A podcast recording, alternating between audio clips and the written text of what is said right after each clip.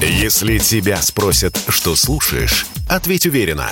Радио «Комсомольская правда».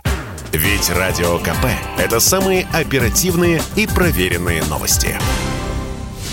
В ночь на 6 марта Visa и MasterCard объявили о приостановке деятельности в России. Это значит, что выпущенные в стране карты не будут работать за ее пределами, а выпущенные за рубежом – в России. Кроме того, новую карту этих платежных систем в России уже не оформишь. ВТБ в связи с этим уже объявил, что выданные им карты Visa и MasterCard будут работать бессрочно. Вероятно, также поступят и другие банки. Специально для Радио КП своим прогнозом поделился экономист Семен Новопрудский карт не останется в России, потому что сейчас те карты, которые существуют, вот уже, я думаю, что и другие российские банки с большой долей вероятности сделают карты мастер визы, существующие на данный момент, бессрочными, и в таком случае внутри России они все равно будут ходить, как ходили, да, то есть понятно, что санкции по определению не влияют на платежи внутри России. А так, ну, трудно сказать, как будут развиваться события. Мы прекрасно знаем ситуации, когда компании и возвращались на рынки после долгого отсутствия, и заходили на новые рынки.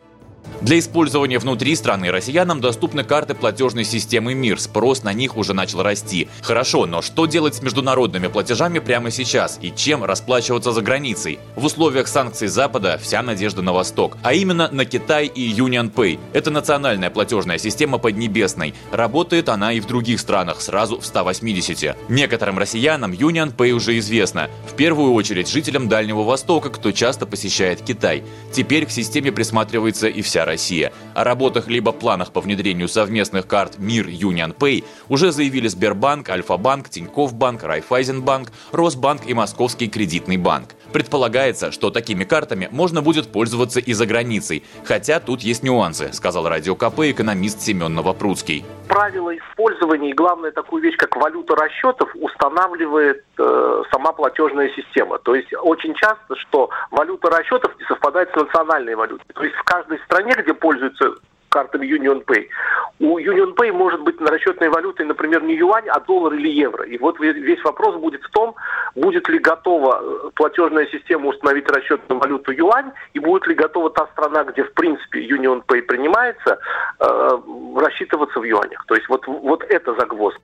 Россияне, которые уехали или застряли за границей из-за приостановки авиасообщения, уже с четверга не смогут пользоваться своими картами Visa и MasterCard от российских банков уже послезавтра. В связи с этим банки рекомендуют поторопиться и снять со счетов наличные. Василий Кондрашов, Радио КП.